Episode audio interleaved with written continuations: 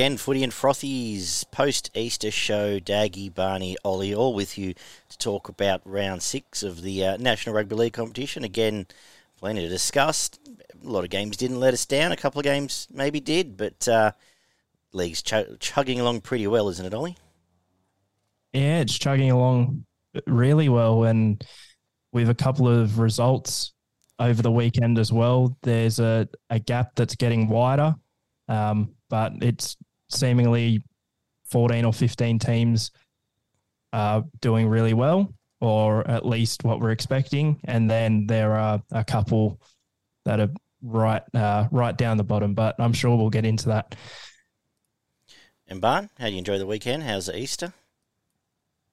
It's pretty quiet, mate. Um, the wife's mother-in-law's uh, the, the mother-in-law, the wife's mother's been in hospital for the last four days, which is great. Yeah. Sorry to hear that. Seems to be a bit on the mend, which must have been a bit better the last couple of days. I'm sure she'll be back yeah. uh, nagging you in no time, David. hopefully, hopefully, and yeah, we're doing a, a, bit of a fitness kick. And the, the knees and ankles aren't the same as they were 20 years and 30 kilos ago, so it's getting a bit, a bit painful. But no, the footy was brilliant. There was some really good football in that in the and around um, on the weekend.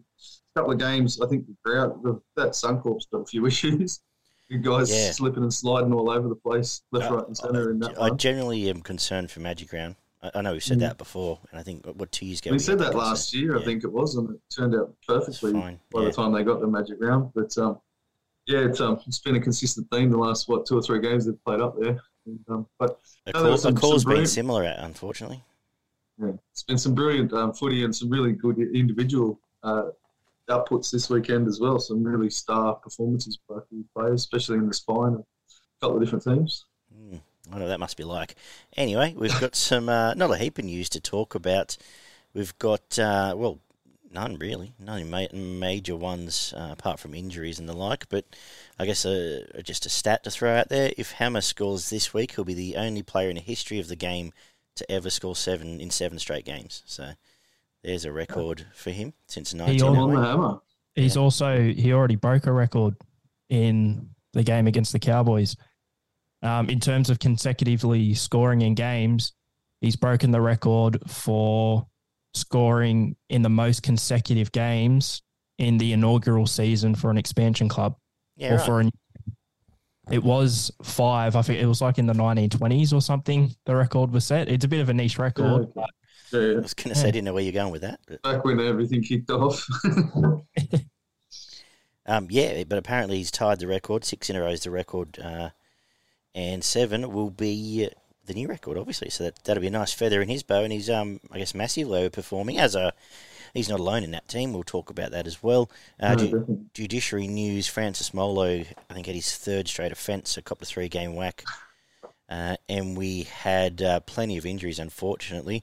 Uh, the two big ones, two ACLs from the weekend. Jake Brailey, another big out for the Knights, who uh, keep keep plugging along uh, and overperforming. Adam Doueihi, the other ACL there and uh, that's his third, I believe, on that knee, which isn't ideal. So uh, best of luck to him. Out of that same game, Naden was a suspected collarbone. Was only a, uh, it wasn't quite that. It was only a tear of some description. So two to four weeks. Uh, we found out today, or Tamari Martin, eight weeks broken fibula. That's not ideal. Griffin Neame, eight weeks as well. Toby Sexton on the back of uh, returning to first grade and maybe putting his name out for some clubs that could use a five eight in the next um, well, rest of the season. Broken wrist, four to six weeks. And uh, oh. the, the, Fox syndesmosis confirmed eight weeks. And today we heard that uh, Kikau broke, tore a pec, and that's eight to 12 weeks. So not ideal for the Bulldogs amidst uh, everything happening there. It's been, uh, I believe there's something in excess of uh, 52 plus genuine first graders on the sideline at the moment, which uh, we've seen some people come in and step in quite admirably, but uh, not great for the game, really. Uh, a lot of them don't have a lot to do with anything but bad luck, or uh, but um, unfortunate for all involved there. A couple of HIAs this week, Rapana, Meaney, and Wade Egan all missed this week uh, under the mandatory stand down. Any thoughts on any of that, boys? Oh, Kikau seems like he's um he's run into a bit of bad luck recently, hasn't he? Yeah. Gone from three weeks to now um, twelve on top of it. The dogs are cursed at the moment. They can't seem to keep anybody on the field except for probably Reed Marnie and Burton are the only two that seem to be on, on the field every Jeez, week. From, They'll be Um, happy you've singled them out. yes. yeah, we'll see how good a Bocco I, I am Mm. up to up to your standards. but yeah, there was um oh, two two blokes that probably don't deserve ACLs are the two that copped it this week as well in Brailey and um, Dewey. So, so that's three for the same knee, is it? Yeah, uh, oh, it may be. It's definitely the same knee as Second one. 01, uh, Yeah. 21. Uh, I'm not sure if it's the third on the same one. And Brailey can't take a trick either. I think Did bloke was played about eight games. Jayden Brailey, yeah, whole year last year and Yeah. the, most of the year the year before. I think he's played about seven games in three seasons now. Yeah. Uh, unfortunate for them. Uh, we've seen, we have seen as they people get older, they do, um, I guess, have better luck as it goes on. But knees, uh, I know from experience, uh, once your knees go, your knees go sometimes, and uh, it's not ideal. Uh, anything else you want to touch on around the grounds, or anything you've heard from the Uh, Ollie, week? or- got any thoughts? Um, uh, I wasn't going to bring it up. I thought you you were going to bring it up, but there's been a bit of controversy around the uh, the Martin Taupau V trigger to Gordon Rafferty that left him in a in a pool of claret. Well- Um, Keep going. Yeah. yeah, well, personally, like I, I've seen debate, and I get that it was an accident, but I've always maintained an argument that it it- it's just a totally different story when it comes to a player's head. And in the rule books, I'm pretty sure, even if it's accidental, if you make contact with the head, um, it's a penalty. So I, I don't know where the, the confusion is there for a lot of people. I understand that there's an argument. Um, I believe that if there is an accident and you can tell it's an accident like that, maybe you should just leave it as a penalty, not necessarily go and punish the player, put them on report or anything, because Martin Taupau couldn't get out of the way. But when a bloke's laying there and he's got blood splitting out, spitting out the, the back of his cranium, I mean, like something's got to be done, surely. I I thought it shouldn't have been a penalty. I disagree. I, I thought and I thought the bunker and the ref had no idea what to do. They just saw blood everywhere and oh shit, we've got to do something here, and blew a penalty and made something afterwards. Uh, they called it careless, uh, and he was since cleared by the match review committee, so can't have been too careless. I think if he didn't slow down and had been careless, he runs straight past him and misses him. I think the fact he took care uh, is what caused the issue. So the the definition of careless annoys me. Uh, it cost Brisbane the game, I think. In my humble, I was going to save this to the game. Uh, but um, is it the most disgraceful thing I've seen? Yeah, no, probably not. But it's um, I, I- disagree with you a little bit, Ollie. Uh, uh, the hip drop, similar thing. Uh, both Preston and Murray, I think, were both cleared uh, after the fact. Preston was unlucky. Uh, I thought the Murray one was much worse. But Preston, like Preston's making a tackle, blokes running. Where was he supposed? I, I don't know where he was supposed to go. Because if he just lets go and he runs off and scores, everyone's calling him a every name under the sun. So I don't quite know uh, what to go with that. Uh, I, I take bigger issues with cannonballs, and like as I've been on record for three years of saying. Barn, what do you think? Am I right or wrong? Or Well, the Preston one, he ended up going for the strip, I think, and just fell off the ball, and that's why he ended up down near his feet, and he was nowhere near the back of his legs either. So it that just so happened yeah. to land on his ankle more than anything else. Yeah, no, that's right. He sort of landed at the front of his feet, and his foot was in in, in the vicinity. Um, so yeah, the, the hip drop one seems to be getting a little bit nitpicky, but they really want it out of the game. So if they're going to continue down that way, they're going to. There's nothing we're going to do or say is going to change that. Um, the Rapana one, uh, the yeah, the Rapana one is he doesn't drop the ball if he doesn't get hit in the head with the knee. I understand that So as well, and that's a the tricky. game stops. that is a tricky So thing The game that- breaks down either way. Yeah, Um, the fact, if I think if you go back and look at it, and you look at um, Capewell, who was in exactly the same position, Capewell stops about two meters before Taupau does, and he moves to the side and he makes sure that he doesn't make contact with Rapana until he has the ball in his hands. Whereas, obviously, Marty Taupau's going, he's basically wants to obliterate him as soon as he catches. him. And um, he was realistically being taken. If he'd slowed down one or two steps earlier, he doesn't make contact. He can flop on top of him. He can he can dive into him with his shoulder while he's on the ground.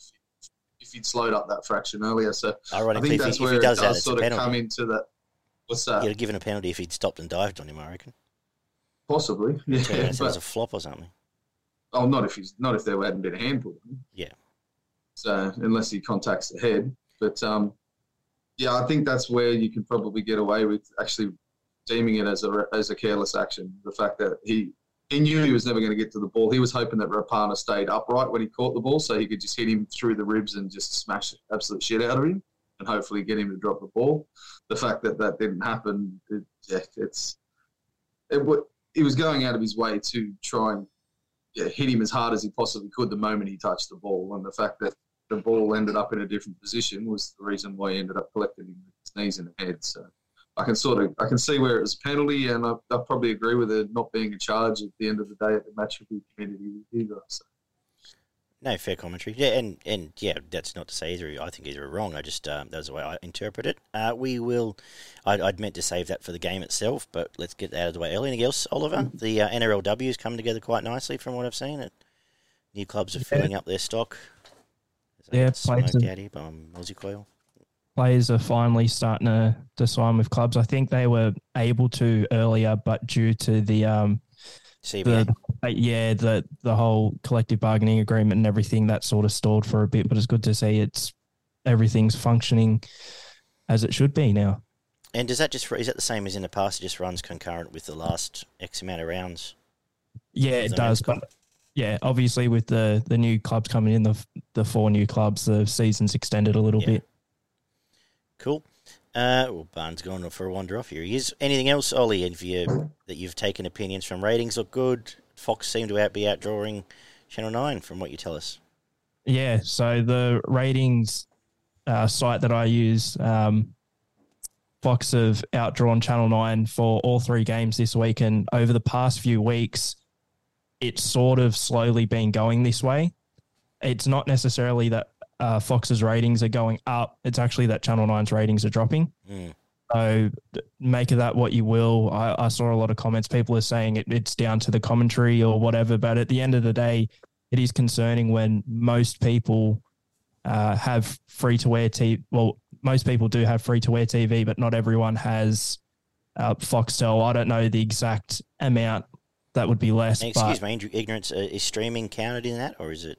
Uh, no, it's not. So that's Right. also important to note. So So that'd actually be bigger because I would suggest. I know I do. Yeah. It's either streaming through Kayo or the Foxtel app. Yeah, hundred percent. So on Channel Nine alone and on Fox alone, which I would still say is where most viewers are, the traditional uh, networks.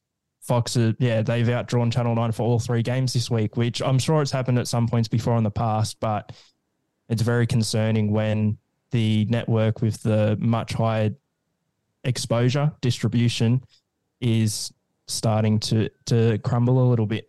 I would suggest a large number of those, or the demographics, would be the older free to air demographic too. I'm sure, like me, it may have people in our sort of age bracket would be streaming or watching on iPads and laptops and the like as well. So interesting. Well, yeah, well, something to note as well. Like you bring up sort of the the older um, people as well. Um, I know, like my own grandmother, for example, uh, recently got Kayo. Yeah. Just so she could watch the footy. So she's obviously using that now. So I think with the rise of streaming, it is probably as well hurting Channel Nine a bit because we've obviously with Kayo or Fox, you can watch every game live every weekend, whereas with Nine, you've only got the three games. Yeah, yeah. Uh, 100%. Anyway, uh, let's get into what happened over the Easter break, unless you got something else, Barn, you want to throw out? No, not at all.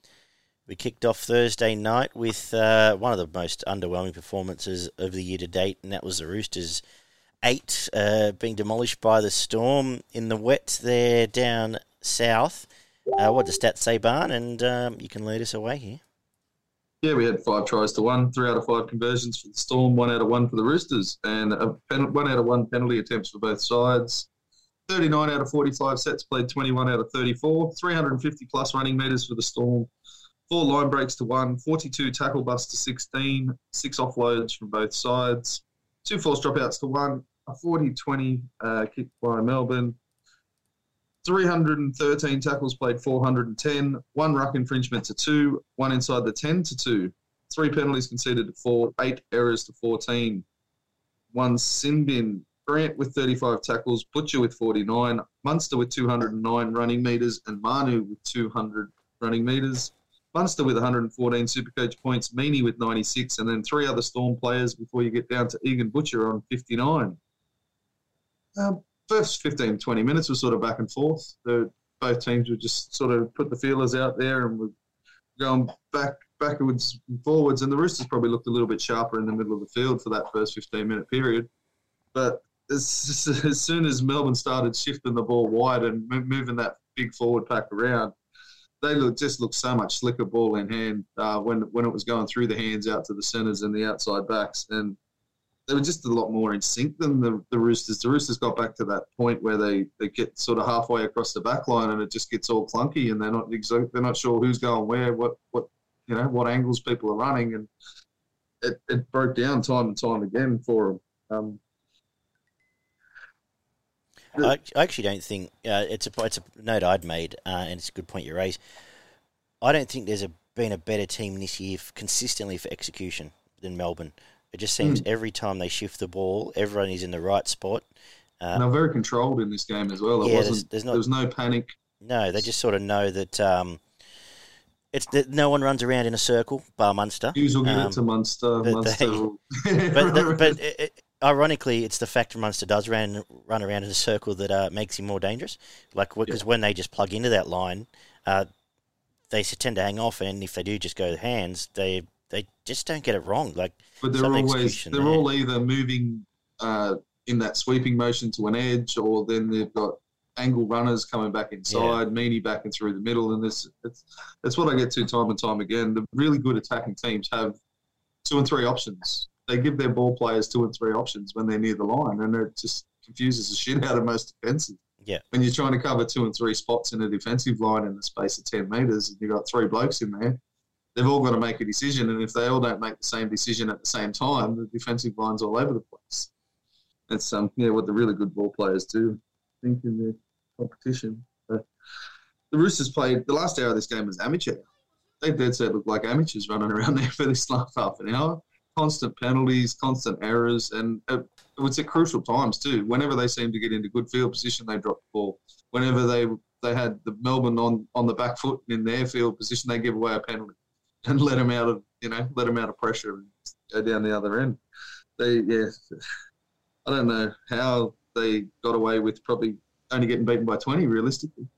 It looked to me at one point, especially with about 20 minutes to go, that Melbourne, by all rights, should just absolutely put 40 or 50 points on them. And um, they, you know, that probably comes down to the fact that their defence is a little bit st- structured a little bit better than a lot of sides. But yeah, they, they weren't they were pretty, as you said, they were probably one of the worst performances of the year for that last hour of this game. Um, yeah, and you don't need to invite Munster and Harry Grant down yeah. to your line and more than once.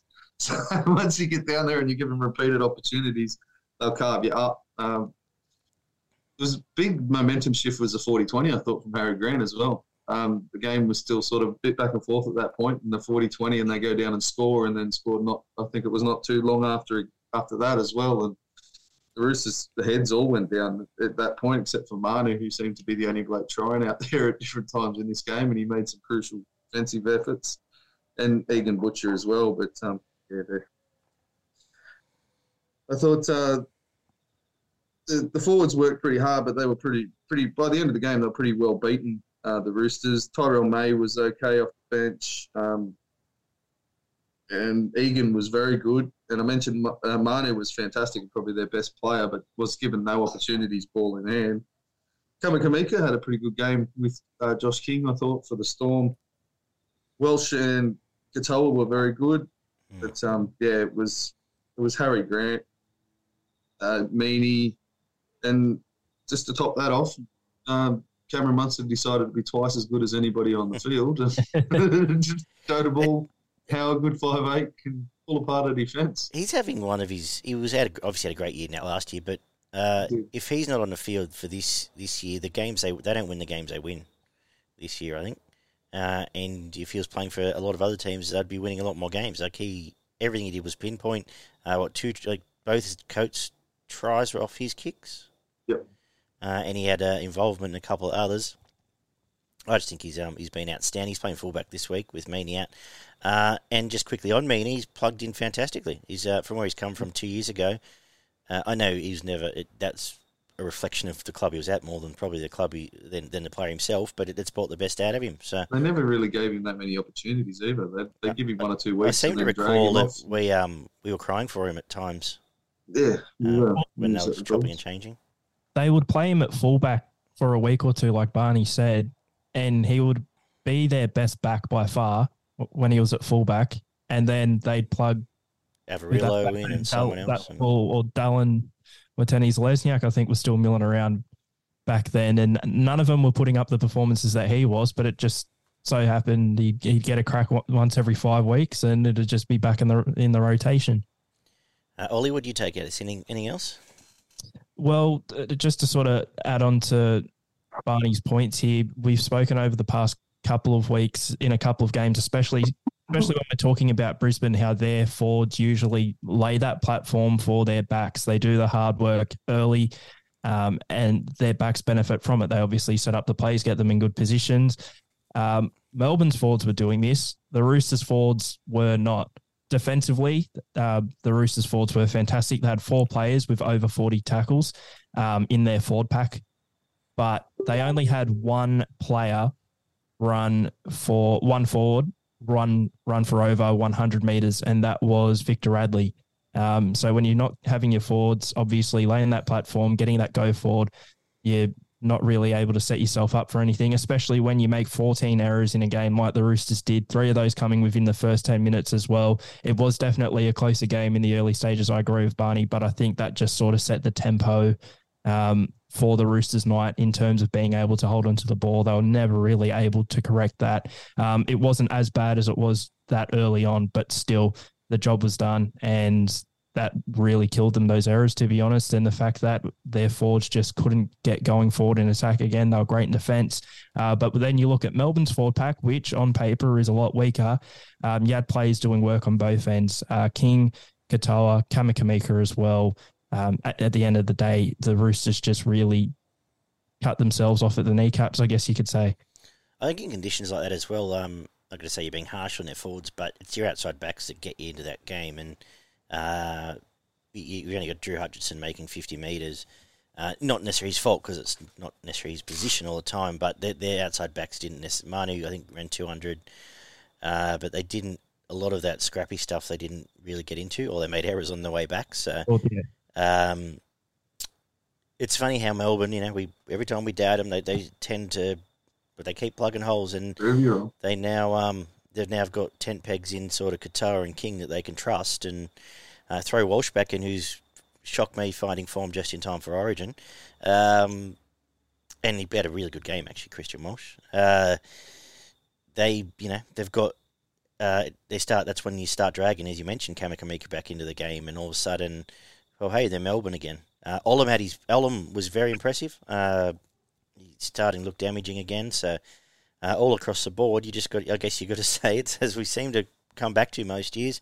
Uh, the more the stuff like this changes, the more they stay the same. Melbourne and Penrith uh, look look you know almost at times streets ahead than some of the other teams we we analyse. Uh, is there anything else? We, anyone else we haven't touched on? Barn, do you have anything else before I cut you off? No, I, I think we've pretty much mentioned everyone. Um, it's just it's really disappointing with the Roosters for me at the moment because they one week they look half decent, then they look good, and then they look very average. So I'm not sure exactly what's going on there. To be honest, I know they do start slow a lot of the times during like recent years, but it's just something. There's just I don't know. I've got just a smell about them at the moment. Is is it um is it too early to call them flat track bullies? Because it's starting to feel a bit that way Uh, for this year. I think it's um it's too early to be calling anybody anything at the moment. To be honest, I, there's still wait. Like you've still got what 20, 19 rounds of footy left to go. No, Angus Crichton's back. you Um, can pretty much turn the ladder upside down, minus one or two players, uh, one or two teams, and wouldn't surprise me. But uh, I believe Napa, Crichton, and uh, Nathan Brown are all playing for Newtown this week, so uh, they'll start bolstering some stocks. At least their bench stocks. Uh, I assume Mhm. at least two of them will probably, or definitely Guzzi will be whether it's via the bench or whether it's back full time, will be back and either pushing a butcher to the bench or some combination of all of that. Uh, but can't hurt, obviously, and not having Teddy else. But they, they they just continue when they're not playing well to um, not be on the same page. Yeah, they really they do. Um, they get very confused with their ball movement when they're not playing well. Yeah, um, I, I was with you, Munster three, and I thought probably clearly. Uh, Harry, I had Meaney two, Harry one, but any combination of that uh, is fine with me. Uh, Welch, exactly what I heard. uh, all right, cool. I'm good with that too. Well, how easy is that? Alrighty. um, I don't, I, I don't quite know how easy this game's going to be to analyse beyond saying that uh, South's turned up and put in an A grade South performance against essentially a reserve grade team by the end of the game. Uh, 50 to 16 was the score. Fox went down early, Barn, and then after that, the the the edge was just in shambles on that side. Poor old Alamoti stuck out there by himself, and it, things went from bad to worst. Hundred percent. Uh, we had three tries to nine. Two out of three conversions played six out of nine, and one out of one penalty attempts for Souths. Twenty-five out of thirty-five sets for the Dogs. Thirty-one out of forty-one for South Sydney. 634 plus running meters and 231 plus post contact meters for South Sydney. One line break for the Dogs, 10 for South Sydney. 12 tackle bust to 30, seven offloads from both teams. No forced dropouts, 140 20 by the Bulldogs, 376 tackles, played 230. Massive. Uh, one ruck infringement to two, one inside the 10 for South Sydney. 11 penalties conceded by the Bulldogs, three by Souths. 10 errors to 13. Uh, Sinbin for the Bulldogs. Reed made 50 tackles. Cook made 31. Averillo with 143 running metres and Latrell with 191 running metres. Latrell with 146 Supercoach points. Campbell Graham with 145. Walker with 132. Four other South Sydney players before you got down to Reed on 70. Ollie? Yeah, well, there's not really too much to talk about in terms of what actually happened in this game because it was an absolute demolition job. One of the stories, though, I think one of you guys brought it up last week about how Latrell's just not quite been Latrell this season. Like we, we are used to him sort of only chipping in when he's needed. He doesn't usually put in an 80 minute performance. So it just seems he, he felt like this week is I'll, I'll have a crack for, for most of the game. And what he got three tries and two assists, I think it was something like that. And Cody Walker as well. Uh, we've given him a lot of flack this year, but in this game, it, it was sort of a, a perfect game set up for him where they start getting the momentum, they start scoring the points, and he sort of starts to turn it on and get a lot more confident within himself. And he set up a few tries as well. Um, but um, on top of those guys, I want to bring up the three amigos. I'm going to call them for now on because it's always these three blokes every single week in South Sydney's forward pack. Tom Burgess, Keaon Koloamatangi, and Cameron Murray. Uh, the three amigos, all three of them got 130 plus running meters in the game. Uh, plus Murray got 31 tackles, and Campbell Graham was great as always as well. It's pretty much everyone that we wrap every week for South Sydney. It's the same story. However, this time they just they were able to do more because they were up against an opposition that didn't really turn up. And I do want to acknowledge, yes, the Bulldogs have a weakened side, but uh, I don't necessarily think having Kikau and TPJ in there would um, would turn this score line around too much. They maybe wouldn't have conceded 50, but I feel like South Sydney were just on as well in this game. So full credit to them. Um, Graham, three tries, 150 running meters, and made 15 tackles from 15 attempts, which you don't usually see centers making that many tackles plus not missing a single tackle either. Haven't you heard he's the best defensive centre in the game? They I now, know, they now tell us every time he touches I've the ball heard it too. about 10 times know. this week. Yeah, well, in this game, I heard it about. At least, at least we picked up on it three years ago. Yeah, we've been saying it for, for quite some time now. Do give kudos to the dogs. I thought they'd probably won the first 10 minutes of this game. They came out really were physical and fast at the start of this game. Really nice scrum play. And, and South Sydney had no idea it was coming for, for to run away and Averillo to score the first try of the game. But um, as soon as the tide turned, it was over and done with. Like as we met, as you mentioned, Latrell was getting involved, but getting involved when it mattered, rather than like because he's been making, still been running close to 200 meters most games, but it's all been out of his back end and you know kick returns, re- kick return meters, whereas he hasn't been anywhere near as involved in the attacking setup as he was in this game, and yeah, got himself a hat trick. I think he gave Campbell Graham one of his, pretty much just handed Yeah. him one of his tries as well. And then um, Walker was buzzing around and getting involved in the middle as well.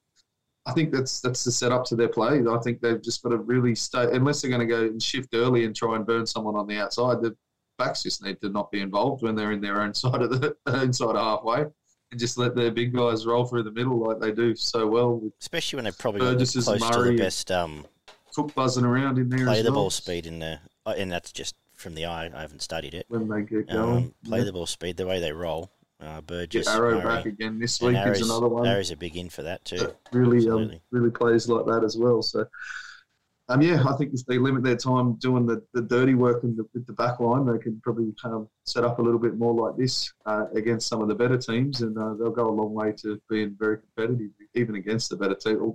They are one of the better teams, realistically, if you look at it. Um, they've probably been one of the more consistent teams this year, even though they have had, had a, everyone, I think pretty much every team's had a bad performance here and there um, so far through the, the six, seven rounds of footy that we've seen. But yeah, I, they were, you've said it all. They were they were brilliant when in in attacking zones.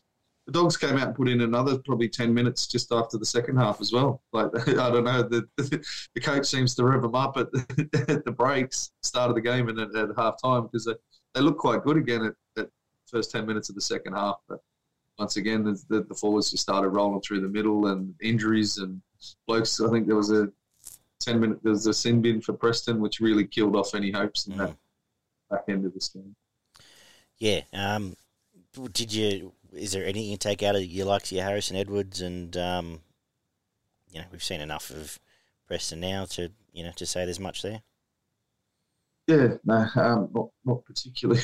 no, I think they're um, they're, they're looking like a, a well beaten pack if they're going to trot out that this pack most weeks of the year. So Um, yeah. Max King's a superstar, but and Preston's on his way to being there, but they- they need some of their other guys back I- I don't want in in a hurry. Yeah. They don't- need Kikau. Kikau's not coming back for three months now, but they need Tevita Pangai back and whoever else they can get into that middle of the field.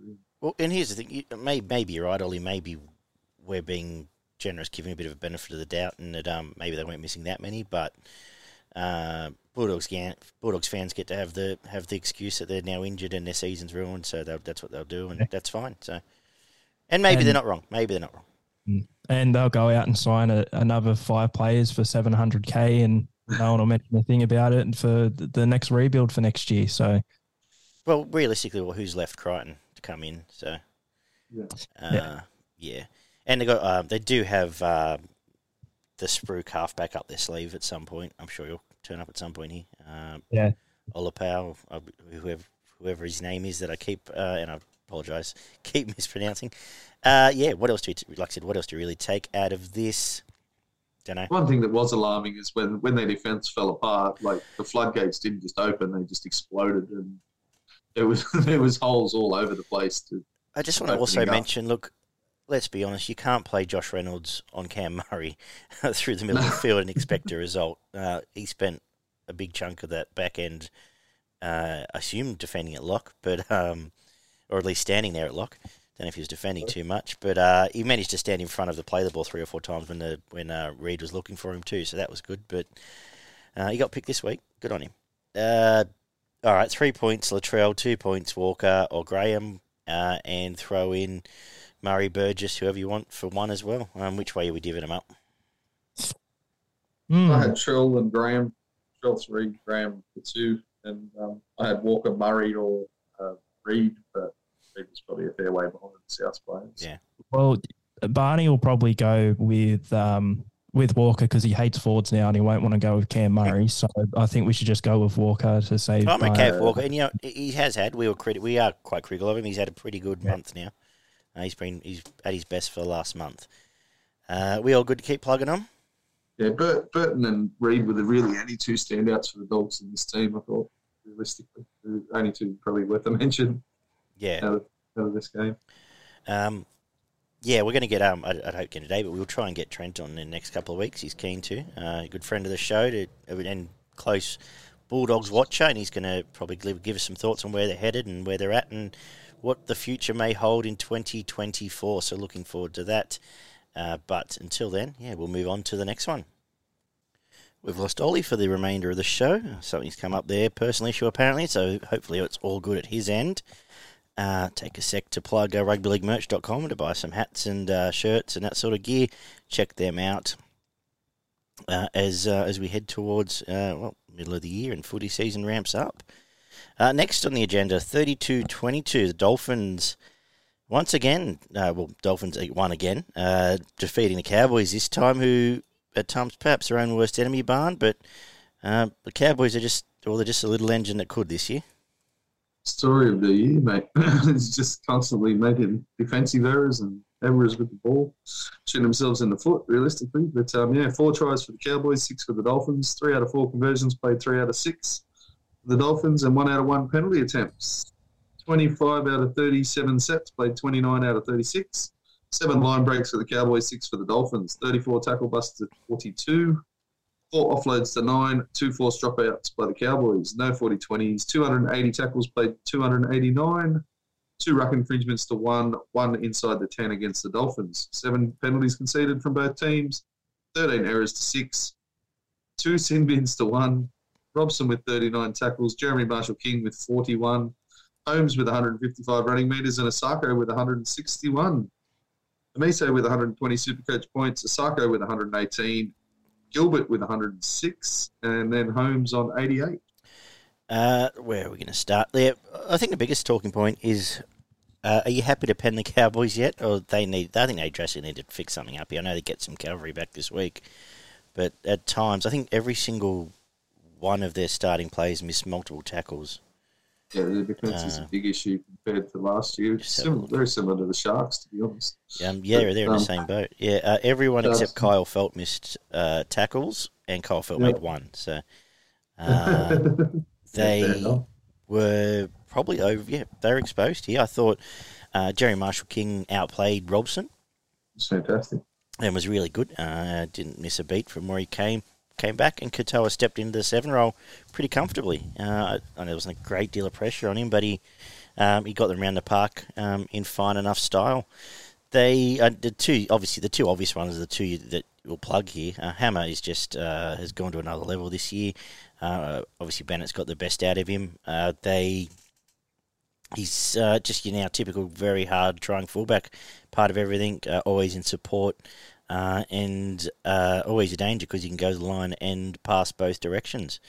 Uh, and Isaako, who's having, um, I don't know if you can call it a breakout year, 10 years in, but he has been outstanding this year. He's, we've been critical of him at times in the past. He had a couple of, a handful of good games for the Titans, but uh, he's just, uh, he can do no wrong this year. He's just above and beyond. His kicking's fantastic. His finishing's great, uh, making meters, breaking tackles. Just looks a danger every time he's got the ball. Yeah, he's always had the, the skill set. He's just um, he's taken those games out of his uh, repertoire where he'd have three and four errors and, and put his head down and go missing. Um, yeah, did a lot, uh, especially for the Broncos at times last year and the, and the year previous. But um, I barely, I barely think I've seen him make a make a mistake this year. he's always been a very good finisher, and he seems to actually be a bit fitter and a bit um, a bit bulkier as well. Um, coming into this season. So put on a bit of muscle by the looks of it and um, got himself a little bit fitter. He's, he's doing fantastic things out on that right edge for the Dolphins. Cowboys just seem to expect to score every time they shift it past the halves. Mm. Like they just sort of seem to throw a cutout pass and expect to score points. Um, where it's it's just not happening this year. Like the Holmes is just breaking the line at will, like he was at different times last year. Uh, the the back rowers aren't making the, the impact that they were last year. And yeah, their, their defence has fallen to pieces. That was what we uh, praised them on all of last year was the um, their fitness. They just seemed the fitter than every other team, and the, their defence was as strong as anybody in the game. Uh, they were up there with the likes of Penrith at times last year with their defensive. Well, I think they were they were better until like round twenty three. They were the best defensive team in the comp. And this year, it's um, they're, they're, conceding close to 30 points most yeah. every week. Um, say that about a lot of teams as well, though. I think this year the attack definitely has been the, the flavour of the day. But um, I thought they probably looked to me like they were after the first 15, 20 minutes, they were well in control and they were probably going to win this game. Um, they started they started really well, um, and just on the fact that the Cowboys go out of their way to just throw cutout passes and expect to score out wide, the Dolphins do the exact opposite. They Yeah. just work as hard as they possibly can through the middle of the field, and then once they've got that dominance in the middle of the field, they hit their edges with Hamiso, the likes of Hamiso and Isaako, and well, by doing that, obviously they compress the defence, which gives them a hell of a lot more time out wide. Whereas the Cowboys aren't rolling through the middle this year, and when they shift it wide, the defence just moves with the ball, and it's getting shut down pretty easily different times. So I think they need to take a, lo- a, a leaf out of the Dolphins' book realistically and start really trying to hammer back through the middle of the field. Yeah, it really Townsend does a lot of uh, how am I going to explain this? He does a lot of that. Right, the, the the plays in motion. My job's done. Like he'll he'll spread it and go, oh, it's up to Drinkwater or Vow to do something. Now I've got them the ball. Whereas maybe he can be taking the line a bit more. Now it's it's trickier when your forwards aren't necessarily dominating, but uh, maybe that's getting a bit exposed this year. Uh, and I think that's the key point. They just they, they feel not as fit, or other teams have caught up with them or started the year fitter, and um, they're just not as. I, I I know they're missing a lot of size. They do. I think they get Nanai back this week. Not that he's the biggest unit there, uh, and someone else is back this week that'll help. But um, we're now up against most teams now have big forward backs as well as uh, some mobile back rowers. So it's it's a tricky thing to combat both against some of these. Uh, I, I I'm concerned from. I just think there's, but I have been all year uh, since about round three. So Yeah, round two or three, you were saying. Yeah. But, um, but the, you look at the Cowboys, uh, they started pretty quickly, but by the end of the first half, the Dolphins were well in front. They were Mm. just running roughshod over this Cowboys team. And every time it got to the edges of the field, they were just making massive inroads through um, either outside, beating the winger on the outside or shifting it back inside and aiming at the halves, which has been part of their problem, the defensive structure in and around the halves, which again is where a lot of teams send their attack. So, but the second half was completely different. Cowboys come out for that what half twenty minutes, half an hour in that in the second half, and they were dominant. They looked like they were going to um, gather up the Dolphins and spin them out by the end of the game. But um, again, they just dropped off really badly. Like you have to give credit to the Dolphins because there was probably a ten minute period where I think they turned the Cowboys away about four times, about ten minutes, where they were down there and looked like they should score, and they just kept turning up. They kept making tackles. I think there was two blokes held up over the line, and yeah, then they got their opportunity and they went straight down the other end of the field and um, they, they scored. What Hammers Hamiso, I think, scored the last one, didn't he? yeah, yeah. Yeah. They scored late, and that was the end of the game. As soon as the as soon as the Cowboys let up that pressure that they'd been building for 25, 30 minutes, and I think it was off um, the back of the They got error the too. no, they got the one off. Oh. No, it was Hammer. I thought there was two in the second half. No, it was just the one try in the second half. Sorry, I tell a lie. yeah, and Uh, it was it was yeah. well at the back end. Of the there was a penalty. There was a penalty late that um I think yeah, that, that, that that just put it back out to eight, and then Hammer scored. And um, yeah, it's just, the, the Dolphins just hung in there and fought tough, but they, they won it in the first half. As soon as the Cowboys Mm. sort of lost their momentum in that first half, they just went bang, bang, bang, and there's nothing the Cowboys could do about. It's a sign of a good team that can put points on points. Like we see lots of teams, uh, yeah, a lot of teams can't do it or back up, and uh, whereas they, we've seen it. I think in all their games have put together back to back tries most games, uh, and the same here. And um, And that catch off of Sarko from the, the kick across from Tower, that Yeah. was fucking outstanding. Yeah. Over OFL. and then um, Um, and then his finish as well uh, was was brilliant. Yeah, I think So, that was just beforehand. Yeah. Actually, beat him back inside and rushed off someone else to score as well. yeah. And a lot of it comes off the back of Jeremy King, as you mentioned. He's been owning the middle of the field pretty much every game he played, except probably last week, where he was good, but he wasn't as dominant as, as he has been coming back from his injury. Yeah. Um, when he gets out, starts running, the, he, he always just seems to pick the most perfect time to get out, run, and a lot of times he still will pass the ball after he's gone through the line, and somebody else will make another ten meters on top of it yeah, yeah, and then he'll double down and go again from dummy half. Middle of the field's just completely shot. yeah. But his stocks have risen massively in the last what eighteen months. All right. Well, now you've got to, you know, people were talking at Robson for Origin. Now, I would have him ahead of Robson. I know there's a few in front, Robson was pretty good in this game too, to be honest. But yeah, Marshall King. especially as a well, especially coming in as the running hooker. Um, Marshall King had him covered well and truly in that department. Uh, and yeah, but what else do you say? The the, the astute purchases, your, your Bromwich boys, uh, Chester, uh, not Chester, Gilbert working his head, uh, his ass off, and um, yeah, he was fantastic. and the professor again um, does a mountain of uh, that dirty work once he gets on the field. doesn't he? What? Um, Drinkwater had a couple of nice touches, but then he seemed to gas out after about that sort of first little period. As I said, when the Cowboys dropped off in momentum, he really wasn't getting involved at all, um, especially towards um, at the back end of the game. He had, apart from the two really nice cutout balls that he set up tries for, that was about his entire involvement in the game, realistically. and um, they yeah. probably needed him at the back end of it. Uh, Feldt and Val were pretty good, I thought. Um, probably their best, actually, for the Cowboys. But um, Hiku and Elliot were not good.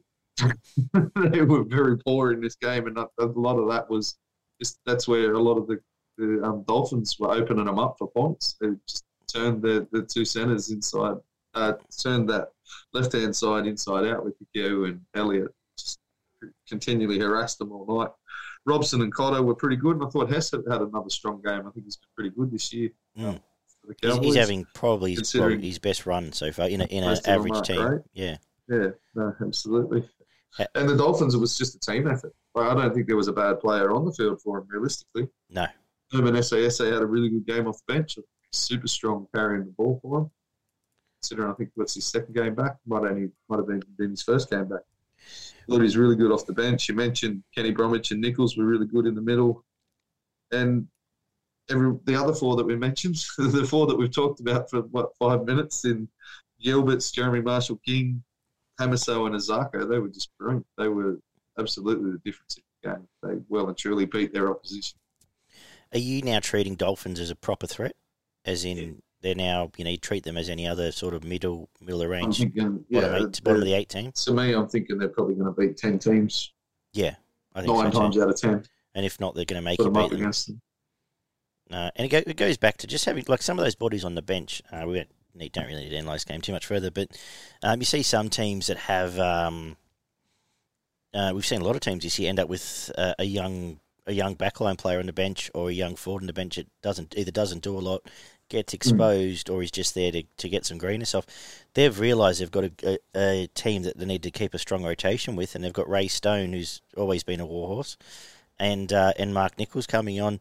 Uh, and the only one they really, and, and they're just the only one they're blooding is Donoghoe, which is fair enough, but he's not going to play massive minutes behind No, behind uh, Marshall King, and that's um, it just keeps that, that intensity on the field. Uh, whereas some, you know, even even Parramatta, you notice their drop once those two front rowers go off. You see the change in the Parramatta team, for example. Uh, so, yeah, massively.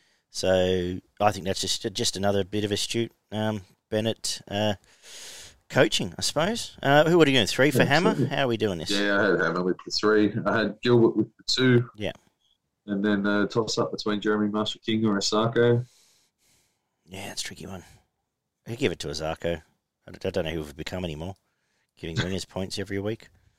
But anyway, uh, we get to the, where the, it's been the um where all, most of the entertainment's come from this year. To be honest, There- there's been some terrific output from some of the Wiggins this year. oh, absolutely, and and game winning outputs, clearly game winning outputs. Uh, Twenty to eighteen. Uh, we thought this may be close, uh, and the Dragons held in well enough. In fact, three tries all, barn, and um, Where are penalty. you going? yeah. You've just jumped two games. What have I done here? Sorry. Oh yeah, we've got Penrith. Sorry, we didn't talk about Penrith. Now we should talk about this one. Uh, another disappointment this weekend because I had high hopes for Manly, and maybe Mm. they're just Manly because it seems to be the trend of what they do uh, at times. Well, just considering how- collapse. mentioned the first two games how good I thought their defensive Mm. um, impact was and how they were putting blokes on their backside consistently. Didn't happen in this game. they got walked through at different times in this match. Um, Penrith were red hot, realistically. They had seven tries to two, seven out of seven conversions, played two out of two, one out of one penalty attempts for Penrith, 37 out of 44 sets, played 29 out of 37, 932 plus running meters for Penrith, 12 line breaks to zero, 42 tackle busts to 17, 11 offloads to 8, four forced dropouts to one, a 40-20 for Manly, 292 tackles played, 315, one ruck infringement, four for Manly, one inside the 10 for Manly, 11 penalties conceded by Penrith, nine by Manly, seven errors to nine. Hosking made 31 tackles. Jake Trbojevic with 45, Brian To'o with 246 running metres and close back to close to his best in this one, and Jake with 119 running metres. Dylan Edwards, 163 Supercoach points. Nathan Cleary, 150. Brian To'o, 112. And four other players before you got the DCE on. Jake didn't miss one either. I think he's the only man player that didn't miss a tackle. So Jake was fantastic. So, he was uh, their best player. no surprise. No, absolutely. Uh, again, I, once once this once these edges fell apart, I don't know what more we say apart from Penrith are very good at what they do, and their their attacks now clicking. Um, they're in sync. They're now in sync. Hosking and Sorensen was good uh, both sides of the field, just uh, being that player in between. But the most important thing is that uh, uh, the dummy half, uh, Yeo and Cleary have their timing now, and that's that shines shines through, and it makes a difference. Um, You can see Yeo's and Cleary are both back that fraction. I think it's they're getting a little bit quicker service out of um, Martin. It's, it's, I think it's been something that they're uh, sorry Kenny, Yeah. something that they've really been pushing and to to get him to you know rather than halfway stand up and pass the ball, they're just really working on him service straight off the deck. And it's given them that little bit more time, but it also helps when you run for a thousand extra meters through the middle of the help. field than, than your opposition. Um, yeah, their defence in the middle was really poor at times, Manly, and from minute one to minute eighty, pretty much Penrith were just superior in every position on the field as well. Like I don't think there was a apart from him, as I mentioned, maybe Jake, like he probably matched up with whoever he was matched up against, but there wasn't another person that got close to matching their opposition out of the Manly side. Um, yeah, the fitness levels, physicality, skill, every aspect was won and won well by Penrith. Suolagi and Kaeo Weekes were just constantly, repeatedly penetrated forcefully on that Uh, right. yeah, Tuolangi- well, look- edge defence. There, there wasn't a Penrith just went out of their way to absolutely terrorise those two. Yeah. And Tuolangi didn't know what tackle to shoulder, what shoulder to tackle with, and Kaeo Weekes didn't know what tongue Tuolangi was doing. So between the two of them, there was just holes. Like there was a five, ten meter gap that every time they went there, there was they, at best they were making half a tackle. Most of the time they weren't doing anything. They were just getting bounced off and Penrith for going through to score points. Tuolangi is an interesting one because I was thinking about him even when I was watching back the replay day, doing some notes, and um, like Tigers were happy to let him go after he showed promise there. He's he had uh, two good trials and maybe round one uh, and round two actually, and then uh, since then, like Bullemor might jump him by by this round. To be honest, I don't, uh, especially defensively there. I don't, it, it's hard to um. Yes, I I have concerns there because it's not going to get any better. I think uh, they're still missing the other two centres. Uh, Parker is an okay defensive centre, but as you say, they- they've got weeks out there, and well, I, I don't think he. I think he's a junior sort of half, so I don't think he's had a lot of time out. Well, they were playing him at five eight, so he's defending in um, where Schuster will be Yeah, if he ever comes back. yeah. Don't Super coach he's by the year. eh? again this week, has he? Yeah. But um, yeah, and he was the smallest guy on the field. Penrith went out of their way to run Hosking at him all night. Yeo got over there and got a bit involved. Cleary was running at him, and between yeah him and Tuolangi, they could not stop it. I think Penrith scored their first two or three tries down. Like if it wasn't through that position, it was just Yeah. outside of that position because of what they'd done to the defence. Well, yeah, I think they had to- Edwards, Edwards Edwards ran through about six of them, looking at each other. Yeah, absolutely. And they, were just completely shot. And after it was about 20 odd, 20 odd to nil or 20 odd six, they went down the other side of the field and started tearing that side apart as well.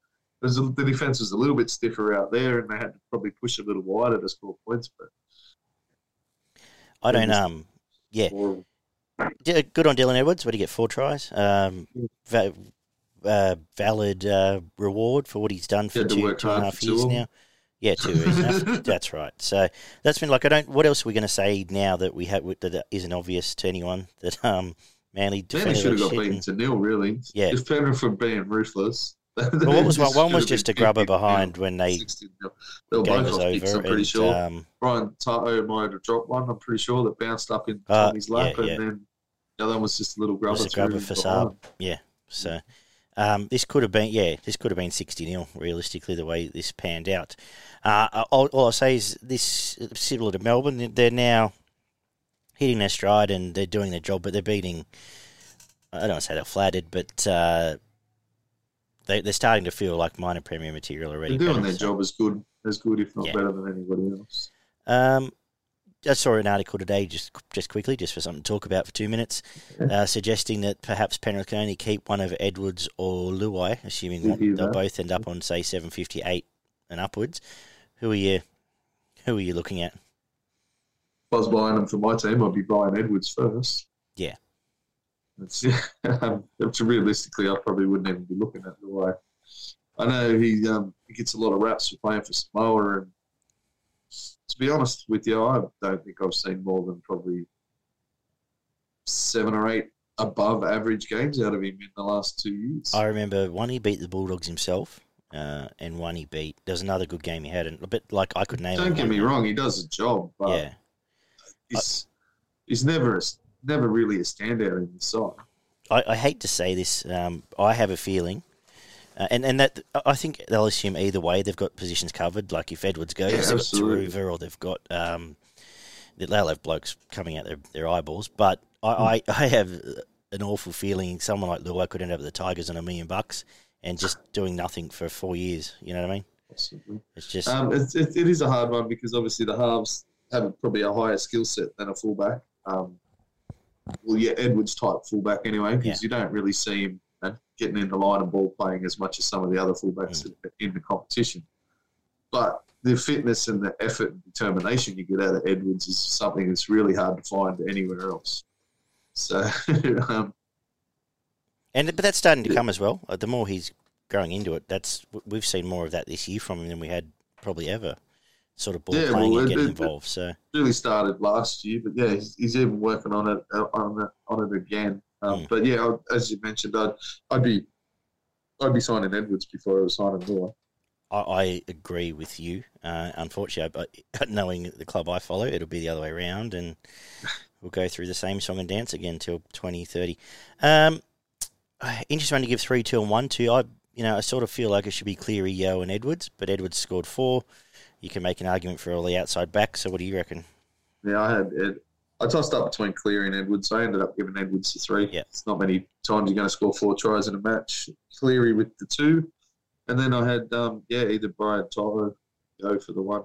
Just To'o was back to his 200 meters and he was doing all that grunt work out of the back end, which Penrith has sort of been missing that little bit. I think recently Turuva's been trying to do it, but he just hasn't had as much impact as what Brian To'o does when he gets in there and has a go. Mhm. I had a feeling that To'o may have been carrying a leg injury. To be honest, start of We year. don't know. As I said, we don't know. There's two games at least where no one's kicked to him, so um, maybe we don't necessarily know. Um, why not? Let's. We're, we're all winged up today, so give it to another winger. One point to two zero.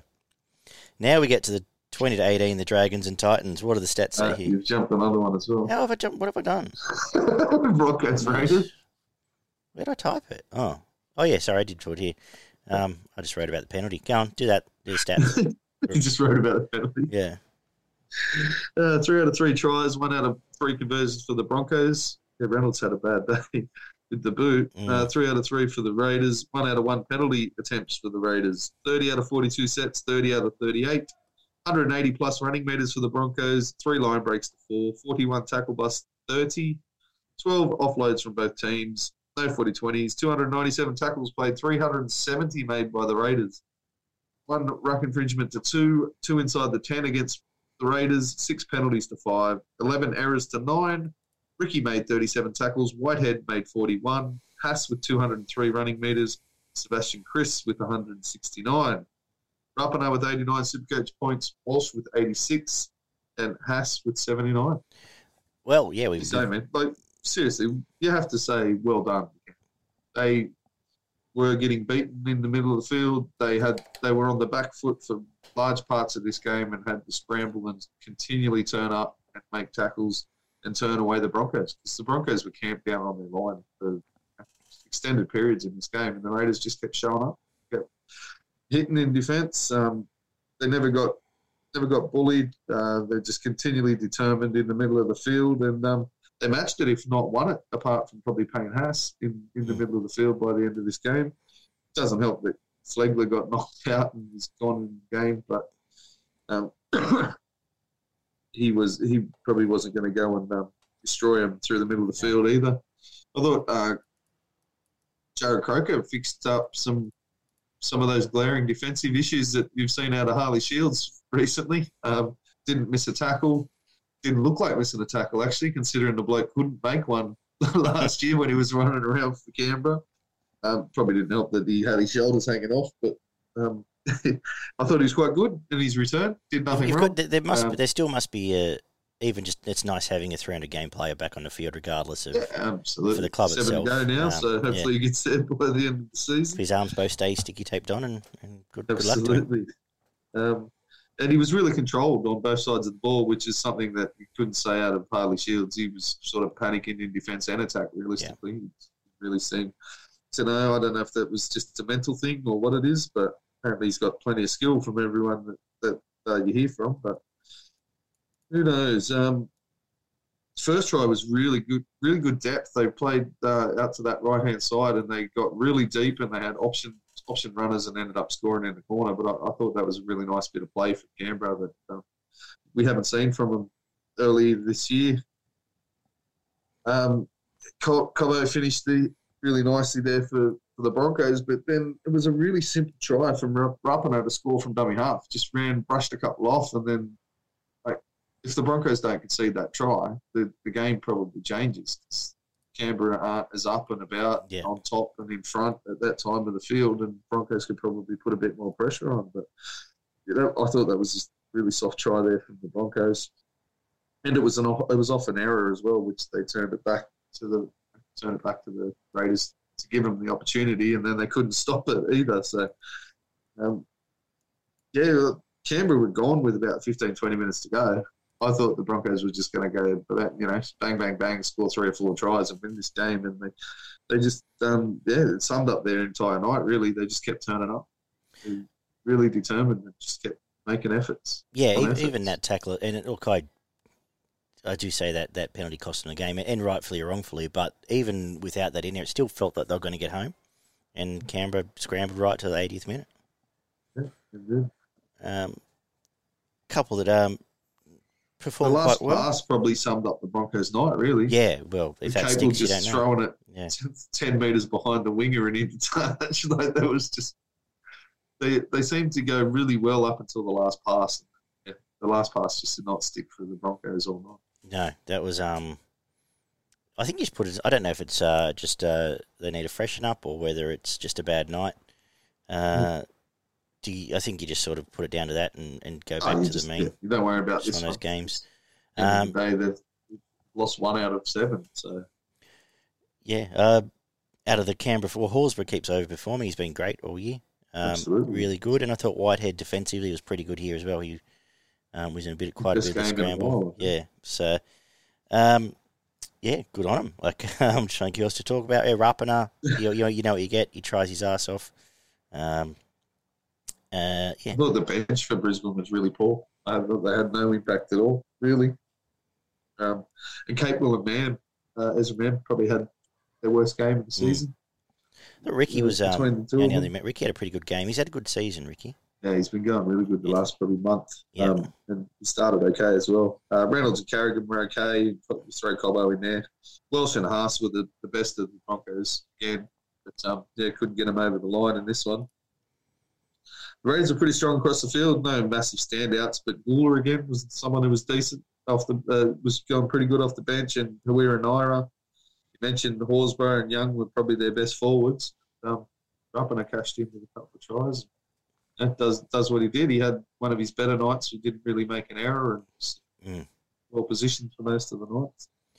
Uh, do you how do you treat Cam? Do you want to see this again from Canberra, or do you think Absolutely. they've- Well, it's pretty much this, this, is going to be their season. Like they they're going to have to play like this most of the season to win. Yes. Yeah, we haven't seen them blow anyone off the field, and I don't see it very often. I mean, they've got Dragons. I think they've got Dragons this week, and I, but- I've spent too long tossing the coin in that one. So But even then, they, they you struggle to see any sort of real flashy or brilliant movements of the football, apart from the first one in this game, which I thought was quite good. And Mm. if they can get to doing that two or three times a game, they, they might be okay. But yeah, they're really going to have to back, back themselves in on defence and toughness through the middle of the field.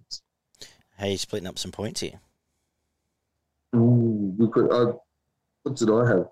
I had Fogarty with three actually. I thought his Yeah, kicking meters were fantastic. Actually, he got him around yeah, the just a- field. we didn't even set t- up a mention him, but um, he's someone we've sort of been seen to key, you know, keen to see have a proper run uh, after some injury, and he hasn't really had his best flow. But yeah, probably his was, best um, kicking performance. Oh, absolutely, and, and a lot of it came down to because Canberra, as I mentioned, were on the back foot for large parts of this game, and he got them back down the other end of the field time and time again. You know, Yeah. They'd be on their own forty metre line, and he'd put it down into a corner, and they're tackling the Broncos on their twenty metre line. So to consistently do that makes a massive difference. Yeah. I thought it, um, he set up a try or two, pretty sure, one off a kick, and he was part- a big part of that first try with going through the hands. So Yeah. I had with three. I had Haas with one. Then I had either Walsh or Rapana. Sorry, Haas for two or Walsh. For one. Probably even throw Horsburgh in there if you wanted to. Give it to Rapana. I thought he had a, a pretty good game. Uh, give him one for Might not be playing for a couple of weeks. for his blood Let's loss say he's going to have a headache. They, for a they couple try and scrape blood back into him. Uh, cool. Uh, the long-awaited Titans Dragons clash. Uh, I'm excited to get here, as people couldn't tell. Uh, it took place. Uh, it was three tries all barn. What the stats say? Yeah, three tries all. Three out of three conversions for the Titans. Two out of three for the Dragons. One out of one penalties for both teams. Two, 29 out of 40 sets for the Titans. 37 out of 34 for the Dragons. Six line breaks to three. 49 tackle busts. Played 38. Defense was a priority. 12 offloads to 13. One force dropout by the Dragons. Zero 40 20s. 346 tackles. Played 310. Five ruck infringements to two zero inside the tens. Two penalties conceded to eight for the Dragons. Eleven errors to nine. A sin for the Dragons. Stimson made forty-one tackles. Jaden Su'A with 36, Sami with 275, and Ravalawa with 171 running meters. Sami made 112 Supercoach points, Campbell with 98, Sexton with 95, and then Ben Hunt with 88. He's pretty good, Ben Hunt. He's not a bad footballer. He, um, he, Dragons dead set. They've only got themselves to blame for the losing this game. yeah, you you can only do so much. But um, they looked like I thought they were a better team for the large part. What do you think? Yeah, absolutely. And as I said, they've only got themselves to blame. I thought um, both teams worked pretty hard uh, for, for lots of the game, but again, it's the discipline and errors at, at crucial times of the match. Like, with a couple of minutes to go, Ben Hunt drops one um, with them on the tack around about halfway line. Was probably close to their last chance match. Um, almost every time that the Titans got down the other end of the field to score, it was off an error from the Dragons or a penalty that was given away for something stupid. And they gave away quite a few penalties. Um, like two to eight makes a massive difference. Yeah.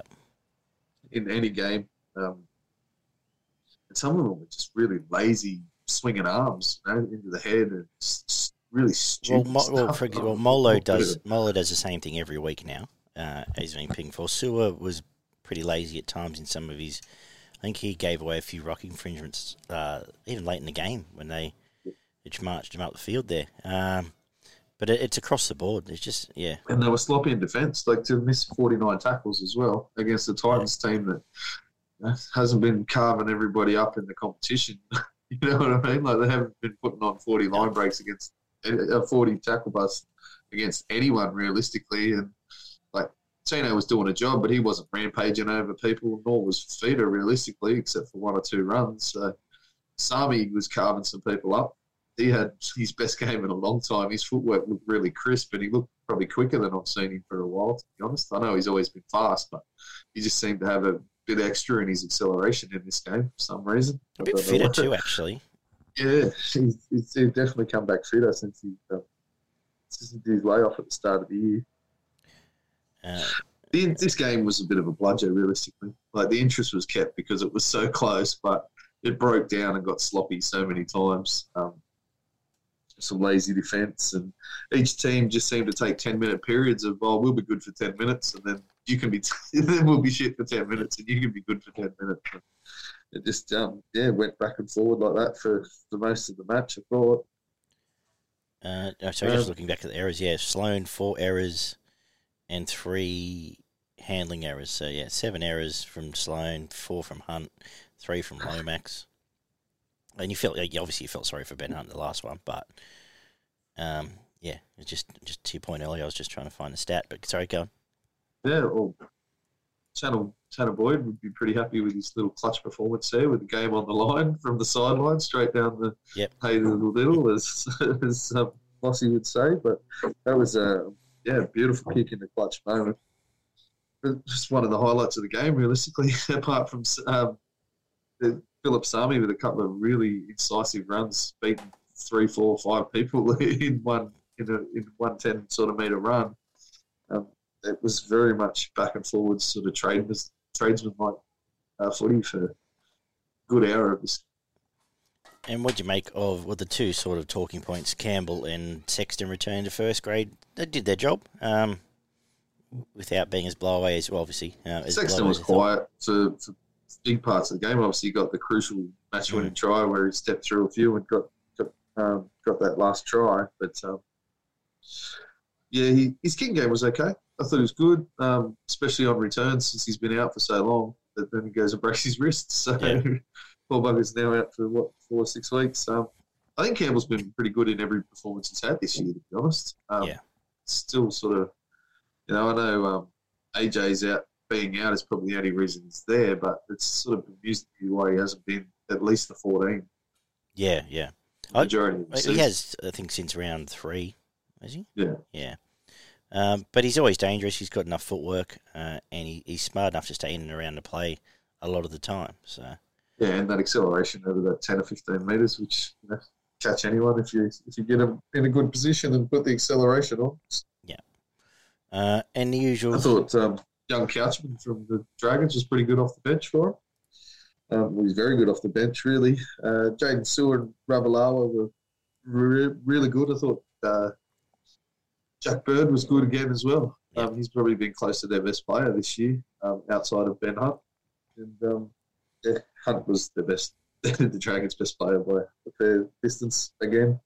Um, would have liked to see him have a, a little bit more impact close to the line. He just sort of sat back and fed it to his outside backs rather than sort of attacking the line a bit. But um, yeah, most of the most of the Titans forwards were pretty good. I thought um, Kelly was okay out out wide, but um, Feeder and Tino really made the difference in and around the ruck.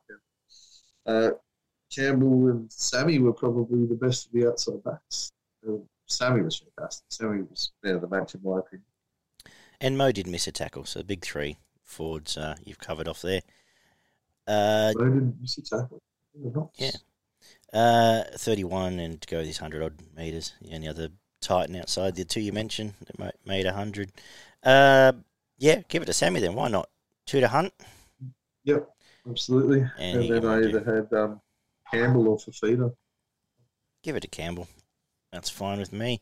Uh, but you take away not much from this game. That you know, both these teams Yeah, no, get this both week. teams are sort of both on the same level realistically, and that's probably on and around the edge of the bottom four. So uh, if they keep playing like that, they'll be lucky to miss the bottom four. Yeah.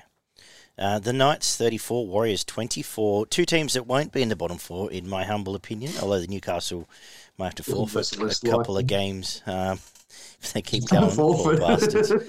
Uh, well, just lost Brailey as well. Run out of players. Yeah, but We're um, the under 18s side. but uh, give us the stats because I, I, I enjoyed this game actually. I really enjoyed this game as well. Six tries to four, five out of six conversions for Newcastle, four out of four for the Warriors. 33 out of 39 sets played, 34 out of 40, 300 plus running meters for the Warriors, five line breaks to four, 37 tackle busts to 24, six offloads apiece, two forced dropouts by the Warriors, no 40 20s, 348 tackles played, 354, two ruck infringements to one, four inside the 10 against Newcastle, one against the Warriors. Five penalties conceded to seven, seven errors to nine. Brailey made 42 tackles, Curran with 57, Miller with 182 running meters, and Charnze Nicoll-Klokstad with 229. Pompey with 110 Supercoach points. Marzhew with 92. And Charnze with 92. Uh, where do we start? I, I don't know how this has happened, but somehow Newcastle have become my favourite team to watch just about most weeks because they don't play Sorry. boring games, but they've got. Um,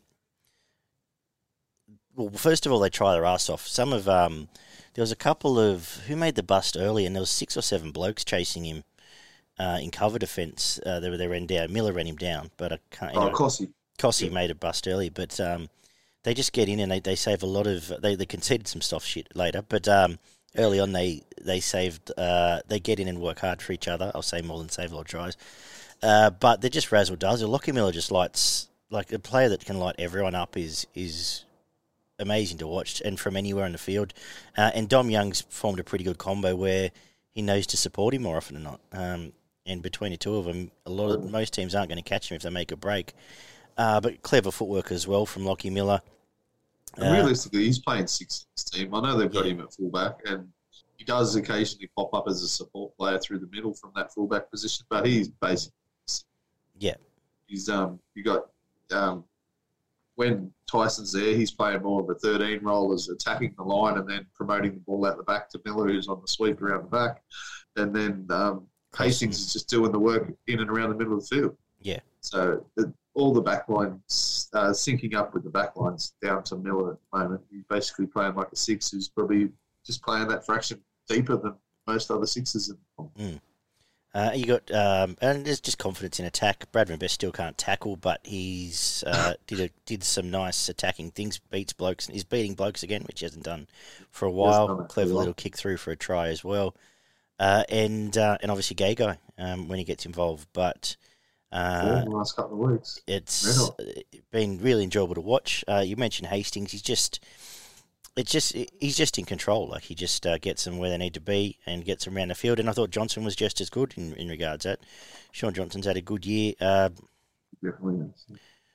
I can't really, I don't really knock him any further at the, at the back end here. Uh, and they got away early. It was just that razzle dazzle. They get the first two, three tries, three tries. Yeah, well, the Warriors seem to miss the jump. They come out pretty Yeah. slow, I thought, in the middle of the field, especially.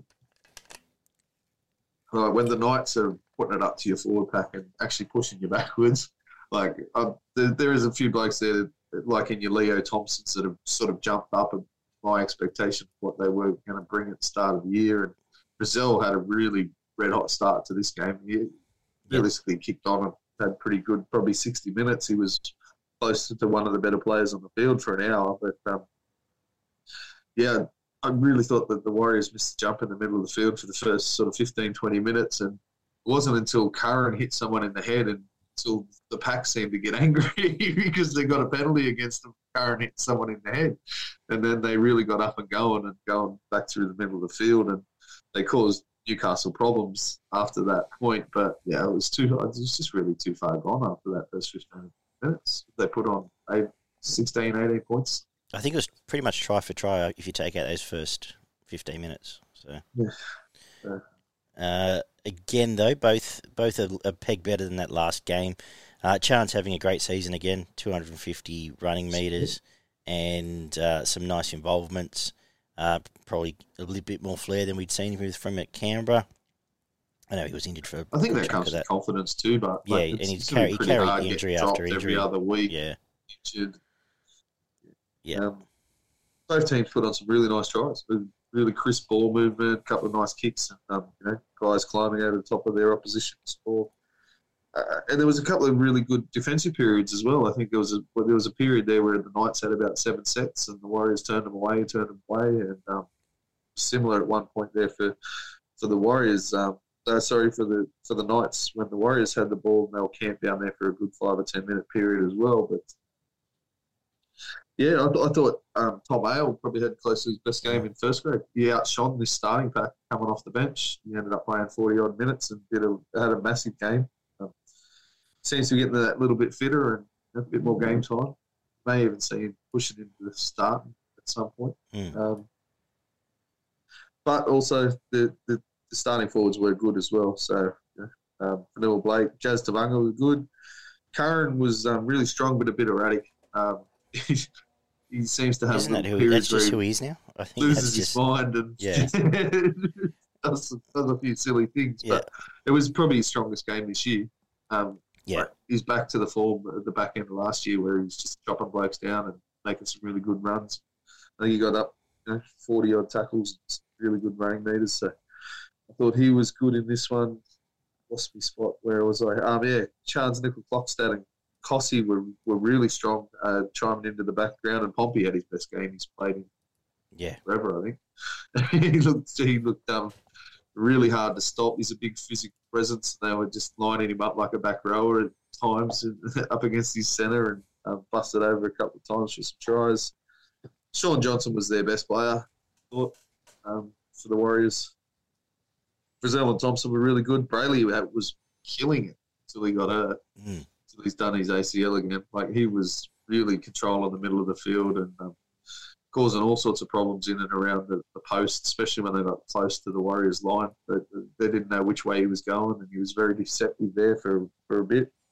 He was making his million tackles like he normally does, but why we won't see him again until next year. Egan becomes a big out uh, at the back end of the game and in Yes. general this week. Uh, I think that's Yeah, that's part of it. They don't gen- they will obviously have someone who's quality. Who come, oh, Freddie Lussick will come in this week, I assume. But Pretty much. um, I thought Yeah. the halves were pretty good. Best and Marzhew were very good, but um, Gagai was brilliant. And Miller and Frizell, they, they were their best three. Yep. how are we divvying up some points then? I ended up giving it to Frizell. Okay, I thought he was instrumental in getting them down the field. He made some really good long range 20, 30 metre breaks on the, that right hand edge for, for Newcastle. And then um, when they started worrying about Brazil, that's when Miller really got into his work and got in, you know, uh, played the, the players out the back of him. So the Miller, I gave, uh, sorry, I gave Gagai the two points. And I either had Shaun Johnson, Miller. give it to Miller for one because, um, as I said, I've enjoyed him. It's Uh, been fantastic. Yeah. probably, I'm glad we probably, let him go. probably hard on Johnson. Uh, but anyway, yeah, well, both guys. But um, Told you. But you know, as a club, you got to, sometimes you accept Should have, that should have written a letter. you can't hold on to everyone. But you could fucking you would have got him for half the price of what they're paying Moylan to fucking run around. Yeah, I know. And I reckon you could probably could have offloaded Moylan for half his contract. But anyway, Well, then he just re-signed him. So didn't even need to. pay half his contract to get rid of him. Yeah, well, uh, they they made their choices. Uh, As they did. And speaking of 28-22, Parramatta defeated the Tigers uh, on Easter Monday. Uh, what did the stats say, Barn? Have a crack at this. There's a little point there where we were thinking there might have been a miracle. There's a point Same there. As last year. should have won the fucking game, but anyway. Yes, yes, absolutely. Four tries to five, two out of four conversions for the Tigers, four out of five Parramatta, and one out of one penalty attempts for the Tigers. 33 out of 43 sets played 30 out of 38. 470 plus running meters for the Tigers and 138 plus post contact meters. Six line breaks to four, 39 tackle busts to 17, 15 offloads to eight. Talk about winning the stats and losing the game. Oh. Four forced dropouts to zero, zero 40 20s, 293 tackles made by the Tigers, 357 made by Parramatta. One ruck infringement to four, one inside the 10 to zero. Three penalties conceded by both teams, 13 errors to 12. Api made 37 tackles, Madison with 42, Staines with 238, Madison with 191 running metres. Uh, didn't do the Supercoach points because I normally like to leave it a day before I do it, and then I forgot about it. Uh, so, Uh, I think Tupou had 100 odd and Moses had 100 odd. The rest are all whatever. Uh, they. This is again another tricky game to to analyse because Tigers were the better team, and I'm going to feel dumb if I talk about it that way. But Large it's parts. pretty simple. If if Mitch Moses was playing for the other team, it's probably 40 to 10 at the end of the game. Uh, that said, you can't let teams march downfield five times in the whole game and score five tries, and that's what happened. Uh, the rest of it, they were Mm. camped in Para's um, Para's half uh, and just couldn't come up with. Uh, well, typical Tigers. There wasn't a lot of ball movement for the first twenty. Uh, once they finally and that had, was probably too much ball movement. once, once they had the Different chase, yeah, they were pushing stuff, and um, it, yeah, it it Yeah, Junior Tupou with 111 There you go. supercoach points. Moses with 102. Madison with 80. Um, we'll we'll start with Moses because you've got to wrap him because he they were obviously worked out that they had a plo- bloke who's been playing back row all year out in the edge and he kicked behind him centres, yes. twice and uh, came out with two tries. Absolutely. Uh, and then his other couple of touches are very good too. Uh, Did make a few errors and missed quite a few tackles, but um, at the end of the day, he got him home back of his boot. uh, as a Tiger, look, there was a bad luck for the Tigers. Like, as a Tigers fan, you're going, okay, that if it, if this was just the first game of the year, you'd go, you'd be pretty happy.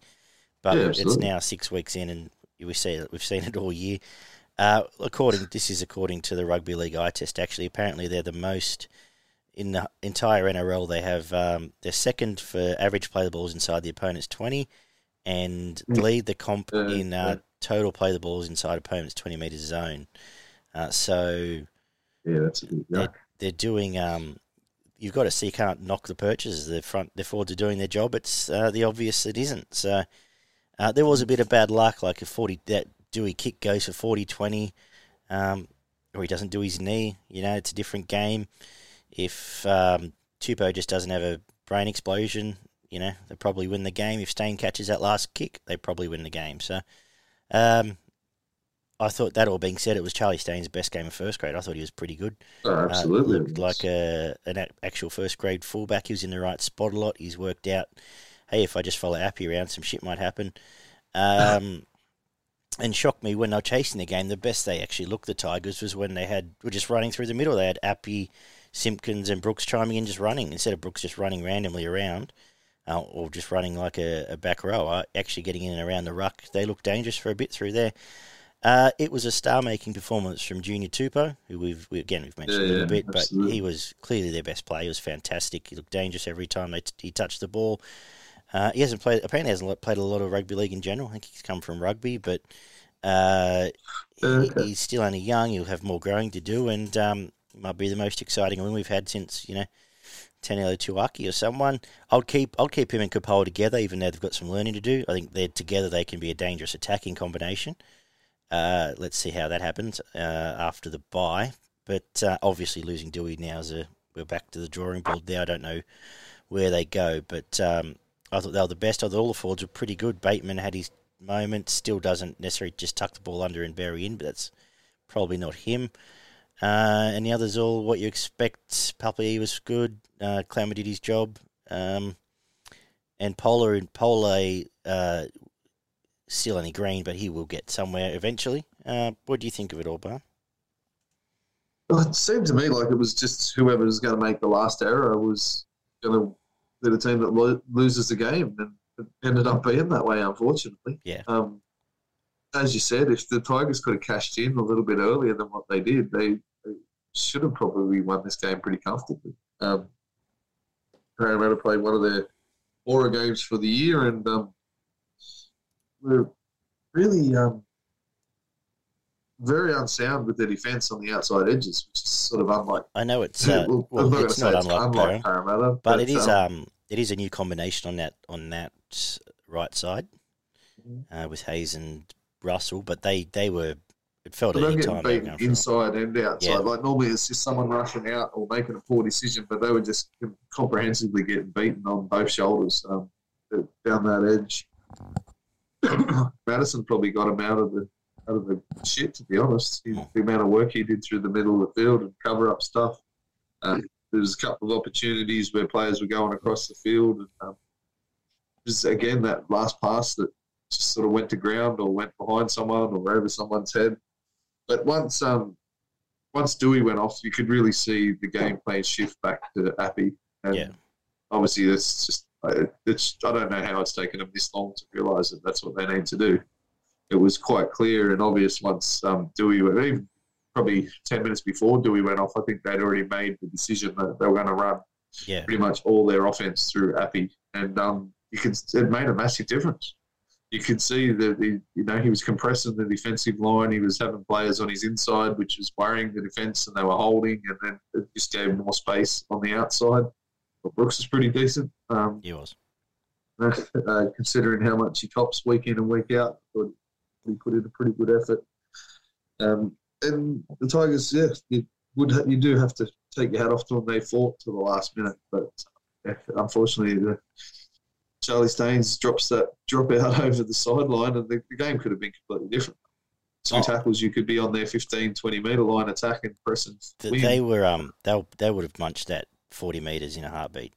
Um, And then they went straight down the other end. Unfortunately, what four tackles later, and Parramatta score, which was enough for them to win the game. which um which has been the problem all year. Uh, every game they've lost. I think they've lost three games by six points or whatever it's been, and they've they've conceded times where they've just been marched down and scored next set. Yeah. There's, there's t- this f- pack is funny because they do have those sort of two or three, maybe four games a year where they just get owned and don't know how to, off. but they don't know how to get out of it. They just go, oh, well, No, that's right. It's like we're, Yeah. and obviously Yeah. not, not having Paulie he didn't help, but um, it happen. It'll happen at a random game against Canberra somewhere again later, where it'll they just don't know how to get out of their half, uh, for whatever reason, and this was it. Yeah, and they had to rely on their um, outside backs realistically. Yeah. And um, Penisini and Sivo to make some meters, Gutherson chiming in at different points. Um, but Brown was decent. I thought Guff, um, Sivo had one of his better games for a little while. Mm. Got a little bit more involved. Um, still like to see him do a bit more work. But Cartwright was very good again. Um, it's been pretty impressive this year considering how poor he's been there for, for a number of years now since Penrith. Um, Matterson and Moses were the difference. Yeah. The two players. Parramatta. Uh, and I'll, I'll I'll throw Gutho into a basket a little bit there, just his defensive work as usual, and, and his, he had involvements in two of those tries where he did the usual sweep out and make that extra extra man for Yeah. for Sivo. So, um, yeah, fair fair enough. Uh, you'd hope to see Para bounce back and get that out of system next week. If not, It's better team pretty, sha- pretty shaky start to the season. So. mm. uh, anyway, what are we doing? Do you giving Moses three or? Yeah, I gave Moses three, and then I gave Junior Tupou two. And I had um, either Madison or Doueihi for the one. Yeah, actually, we didn't even really mention Doueihi because he got injured, but he's kick, it was the best he's kicked this year, uh, and He was engaging the line, especially on that right hand side as well. it just seemed, they just seemed all of them had a, finally had a bit of a clearer picture of their job, and it probably comes a bit on Api leading the way there. Be interested to see what they come up with next time they take the field. Um, I want to mention Charlie Staines too. I'll give it to uh, who else did you say? Doueihi. Well, there's no point really giving Doueihi a point now. Give it to Madison because um, Doueihi's not going to miss out at the end of the year. no more points. Ah, well, there we go. That's that in the books. Again, any other big takeaways before we get into our regular segment? Um, it's not really. There was, um, yeah, apart from a couple of performances that were very underwhelming. Some of the teams you expect better out of. A lot of them are are still one offs. So I'm, I'm, I'm sort of treat yeah Brisbane Roosters. If they put three in a row like that, you'd you'd question everything. yeah, but absolutely. for now, I'm treating all three of those games as the Roosters seem to be one a good game followed by a ball game. So Yeah. that concerns me this week. and it's still and, and they still do rely on individual brilliance a bit much. Yeah, they rely on Walker just to take control or Teddy to drag them home a lot. Uh, we'll see what happens once they get Crichton back and a bit more normality. Brisbane will see again. Probably played what four four games two decent games. Uh, Yeah. maybe you'd say one good one. And probably of the the other one I'll probably mention is uh, the one I've got grave concerns for is Manly because I can see them now dropping and tur- tur- And the Cowboys.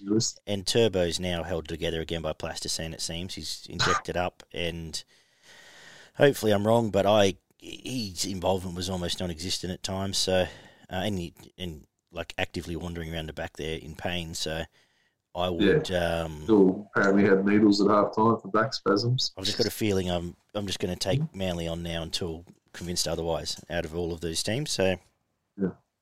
anyway, we've got a pot plant.